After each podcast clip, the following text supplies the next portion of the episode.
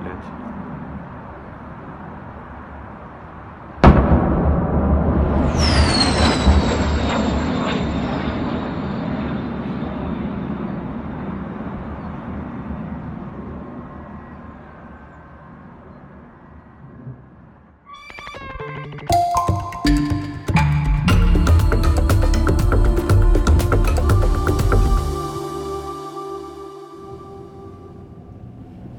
Muszę przyznać, że mam wrażenie pewnego déjà vu. Nie wiem, czy pamiętacie jeszcze pierwszy odcinek tego podcastu. On był nagrywany w samochodzie. W samochodzie, którym wtedy również jechaliśmy do Kijowa, wtedy również Kijów był pod ostrym e, atakiem rakietowym i dzisiaj znowu to się dzieje. Kijów jest pod no, jednym z największych ataków e, od samego początku wojny, jeśli chodzi o Ukrainę. To prawdopodobnie 10 października będzie dniem no, jednym z najsilniejszych, jeżeli chodzi o przeprowadzane ataki. My w tym momencie mijamy jeden ze zniszczonych mostów już w obwodzie kijowskim, ponieważ zbliżamy się do Kijowa. Tutaj muszę przyznać, znaczy trwają prace, trwają prace budowlane, on jest naprawiany, ale jeszcze e, przeprawa kierowana jest bokiem przez takie no, sztucznie usypane nasypy, ale widać, że most jest już bliski, w sensie jego renowacja jest już bliska ukończeniu. My do Ukrainy dotarliśmy bardzo późno w nocy, jakiś rekordowy czas spędziliśmy na, na granicy. E, także w hotelu zameldowaliśmy się, nie wiem, po 3.30, zastaliśmy blisko czwartej i od 7 rana zaczęły schodzić wszystkie informacje odnośnie tego, co dzieje się w Kijowie. I co tu ważna sprawa, no te ataki dokonywane były w ciągu dnia. Z reguły to była noc albo chwilę przed świtem. Ale Kijów to wiadomo nie jedyne miasto. Tych miast dzisiaj, które zostały zaatakowane jest kilkanaście. W tym miasta, w których są nasi reporterzy z ISON Ukraine. Także myśmy się od razu z nimi połączyli i jakby stwierdziliśmy, że spróbujemy a skoro słuchacie tego, to znaczy, że próba się powiodła, e, porozmawiać z nimi i dowiedzieć się, jak wyglądało to wszystko z ich perspektywy i stworzyć dla Was takie no, trochę panoramiczne przejście przez cały ten dzisiejszy dzień.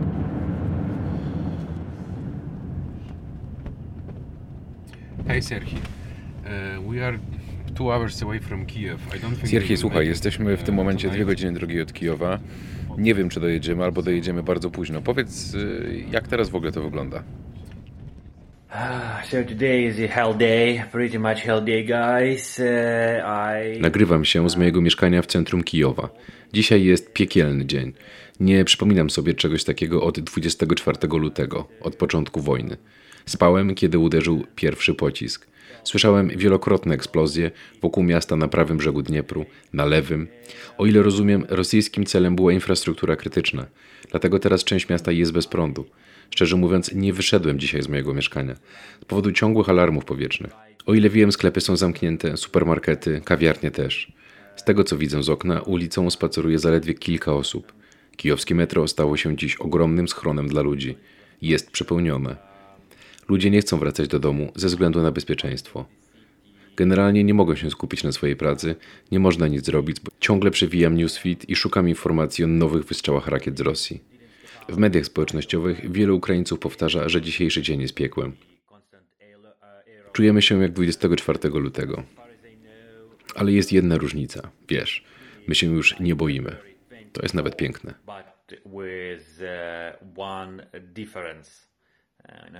We are not afraid anymore. Thanks. Wiecie już, jak wygląda sytuacja w Kijowie. My w międzyczasie skontaktowaliśmy się z naszymi reporterami z ISON Ukraine, którzy są w różnych miastach Ukrainy i teraz będziemy się z nimi po kolei łączyć. Ale nim to, to jeszcze na chwilę przystaniemy w Borodiance.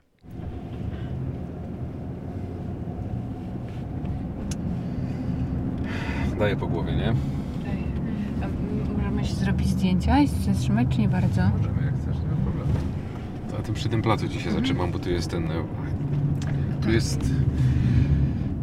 Był taki moment, w którym zdjęcie z Borodianki no było bardzo tak no, szerowane, i, nie wiem, wszyscy je widzieli. To był taki blok z taką wielką dziurą w środku.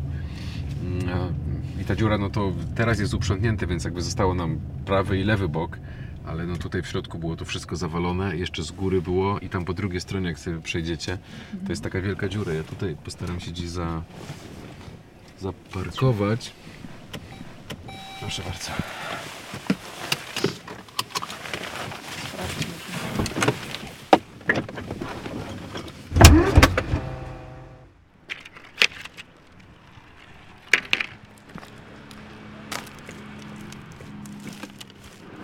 Jesteśmy w Borodiance, która na początku wojny, y, koniec lutego, początek marca, bardzo mocno y, oberwała, mówiąc kolokwialnie, i w zasadzie stoimy przed budynkiem, który kiedyś był jednym dużym blokiem, ale teraz wygląda jak budynek. Potem następuje przerwa, a potem jest drugi blok. Y, To wygląda tak, jakbyśmy patrzyli na dwa punktowce z lat 70. w Polsce, ale to po prostu było jakieś kilkadziesiąt mieszkań, które zostały no i już ich nie ma po prostu. Y, Jest wielka dziura, są jakieś pozostałości, jest y, całe mnóstwo szkła y, i piękne słońce dzisiaj w zasadzie. I to jest taki kontrast tego, co widzę teraz. Czy jakieś zerwane instalacje elektryczne widać, wisające kable? Tak, to wszystko wygląda na takie w miarę uprzątnięte po tym ataku, ale z drugiej strony też pozostawione. Też jest bardzo dużo innych priorytetów i rzeczy, które pewnie trzeba naprawiać. No, mieszkało tutaj na pewno kilkadziesiąt rodzin. 10 metrów dalej stoi blok, gdzie ludzie mieszkają, więc twój sąsiad już tu nie mieszka, a ty możesz dalej tutaj mieszkać w Rodziance.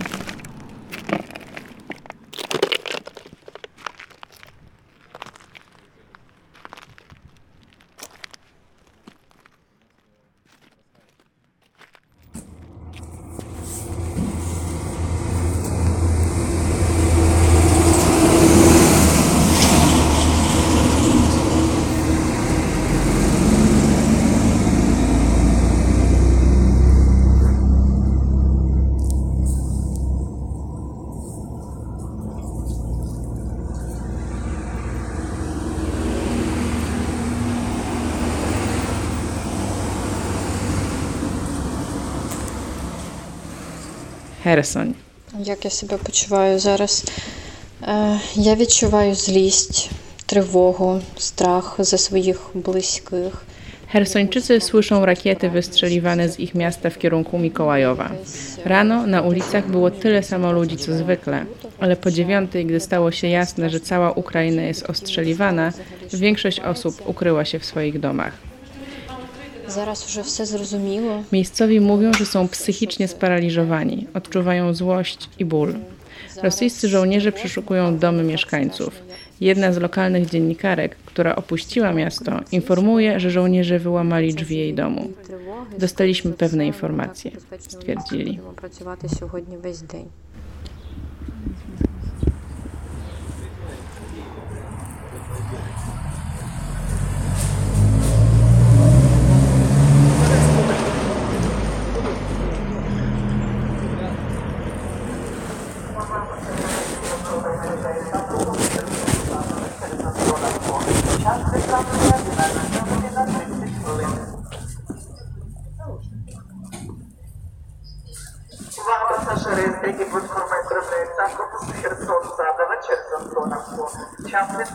11 година 30 хвилин.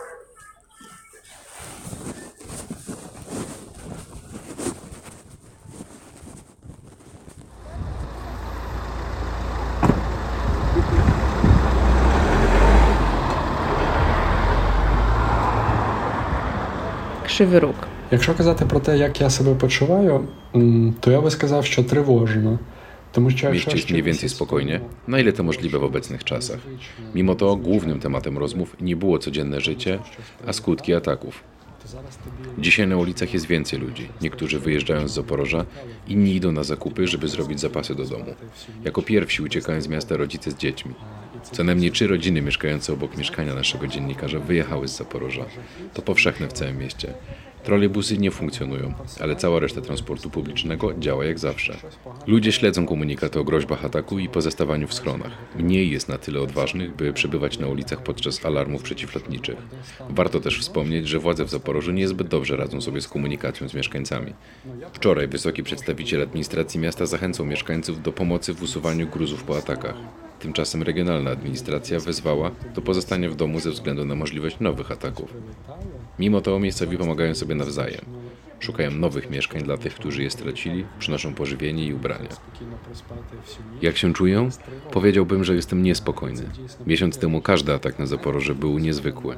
Teraz to niezwykłe, jeżeli nie ma ataków nocy, jeśli można spać bez przerw. To jest straszne. Przypomina horror, w którym bohaterowie rozumieją, że noc przynosi złe rzeczy i starają się na to przygotować. Zachowuję się tak samo. Kiedy kładę się spać, rozumiem, że obudzę się około drugiej w nocy. Wszystkie ostatnie ataki miały miejsce o drugiej w nocy. Z powodu wybuchów lub dźwięków syreny. To nie pozwala ci się czuć bezpiecznie. І це дійсно е, не дає спокійно тобі себе почувати.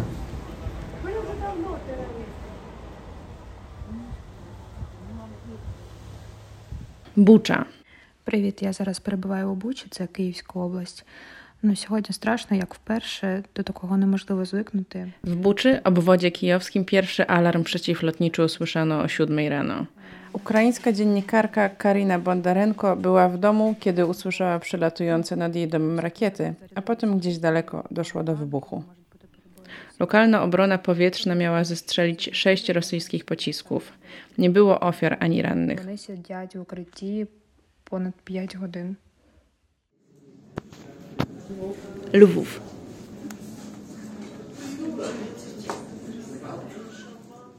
The air raid alert started in Lviv at 7:27 a.m. Alarm przeciwlotniczy rozpoczął się w Lwowie o godzinie 7.27 nad ranem. Mniej więcej godzinę później w mieście można było słyszeć pierwsze wybuchy. Teraz już wiemy, że rosyjskie rakiety trafiły w sieci elektroenergetyczne i cieplne, powodując częściowe zaciemnienie w Lwowie. Według wielu doniesień niektóre dzielnice również nie miały dostępu do wody. Sieć komórkowa oraz internetowa pracują z zakłóceniami. Ulice są mniej zatłoczone, jest mniej samochodów na drogach, a transport publiczny nie działa, ale wiele sklepów, kawiarni, fabryk, redakcji i usług miejskich działa na tyle, na ile jest to możliwe. Media społecznościowe w Ukrainie są pełne żartów i memów o niezdolności Rosji do wygrania wojny z Ukrainą. Widać szaloną ilość darowizn na fundusze charytatywne, które zbierają pieniądze dla ukraińskiej armii. Na przykład znany aktywista Serhii Sternenko zebrał dziś w ciągu 8 godzin 32 miliony hrywien, czyli 4,5 miliona złotych. A to przecież kropla w morzu potrzeb. Najsłynniejsze fundusze charytatywne otrzymują dziś dziesiątki milionów hrywien. Uważam więc, że Lwów pozostaje niewzruszony. Kiedy skończyły się godziny pracy po 17, ludzie wypełnili sklepy i supermarkety i wszędzie są kolejki. Robią zapasy żywności i wody, obawiając się nowych ataków. Lokalne władze proszą, aby wieczorem ograniczać zużycie energii elektrycznej do minimum, ponieważ istnieje obawa, że uszkodzony system nie wytrzyma normalnego obciążenia. So I'd say Lviv remains unbroken.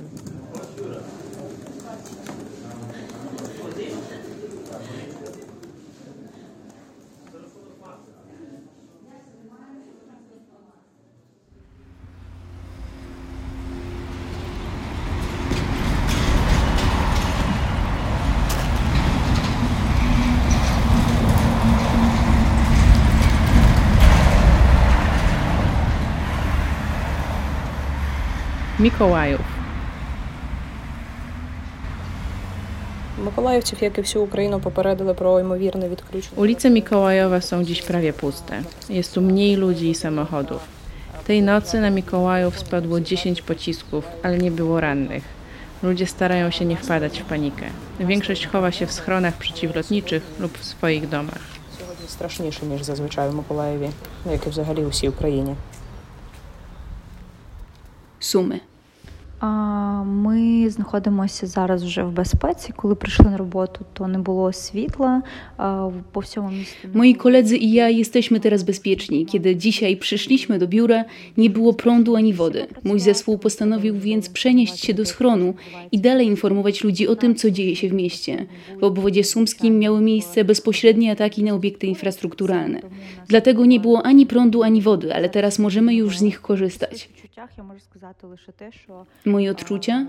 Powiedziałabym, że Rosja raz za razem udowadnia, że jest państwem terrorystycznym. Atakuje obiekty infrastruktury ważne dla ludności cywilnej tylko po to, by nas zastraszyć. My pozostajemy niezłomni. Miasto funkcjonuje. Wierzymy bez wątpliwości. To tylko wzmacnia naszą pewność, że wygramy. і віримо в без- безумовно. Тобто це лише посилює віру в нашу перемогу.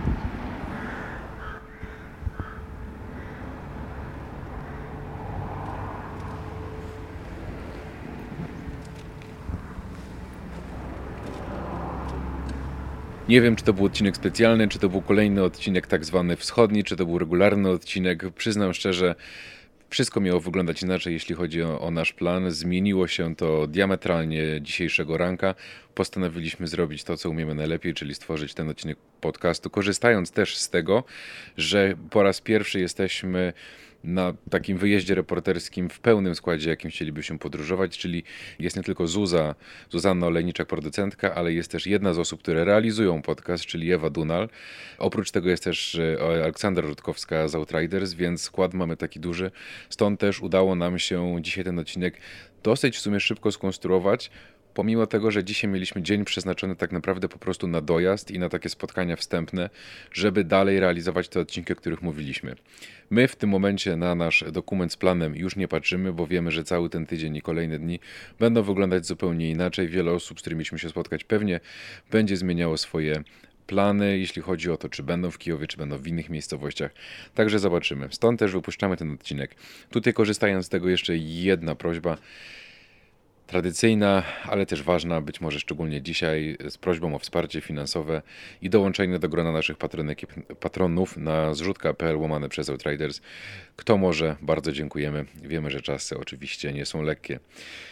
To tyle. Ja mam nadzieję, że jutrzejszy poranek nie będzie takim, że będziemy musieli zastanawiać się, jaki to odcinek zrobić nagły, tylko będziemy mogli skupić się na tych innych, na tych innych, które mieliśmy zaplanowane. Dziękujemy bardzo i do usłyszenia.